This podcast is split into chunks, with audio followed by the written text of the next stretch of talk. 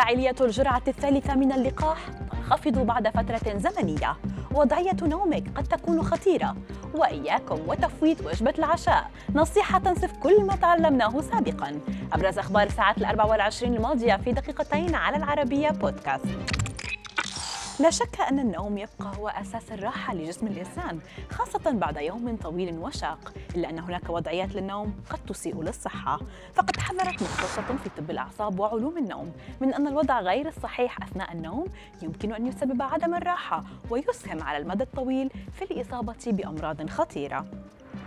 فمثلا الضغط على الجانب الأيسر من الجسم يمكن أن يؤثر سلبا على حالة الشخص المصاب بأمراض القلب، لذلك من الأفضل له النوم على جانبه الأيمن، ولا يجوز النوم على الظاهر للذين يعانون من تراجع اللسان الذي يسبب توقف التنفس مؤقتا أثناء النوم، وهو ما قد يتجلى في الشخير. تتراجع فعالية الجرعة المعززة من لقاحات فايزر وموديرنا المضادة لفيروس كورونا مع الوقت. ولكنها تبقى عالية في الحد من خطر دخول المستشفى بعد أربعة أشهر على تلقي الجرعة بحسب دراسة نشرتها السلطات الصحية الأمريكية.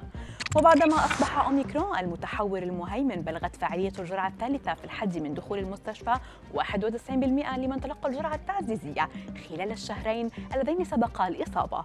ولكنها تدنت إلى 78% لمن تلقوا قبل أربعة أشهر وأكثر.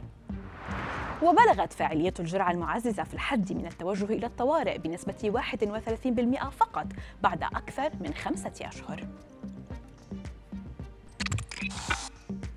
تناول وجبة العشاء أمر مهم جدا. نصيحة جديدة قد تنسف كل المعلومات السابقة بحسب أخصائية تغذية وعزت ذلك إلى أن الجسم إن لم يحصل على وجبة العشاء فإنه سيحتاج سعرات حرارية أكثر عند وجبة الفطور في اليوم التالي كي يعوض ما نقصه. وأوضحت أن تأخير تلك الوجبة يؤثر فعلا على الهضم حيث يمكن أن يصاب الإنسان بسوء هضم. إلا أن ذلك أخف بكثير عن تفويت هذه الوجبة.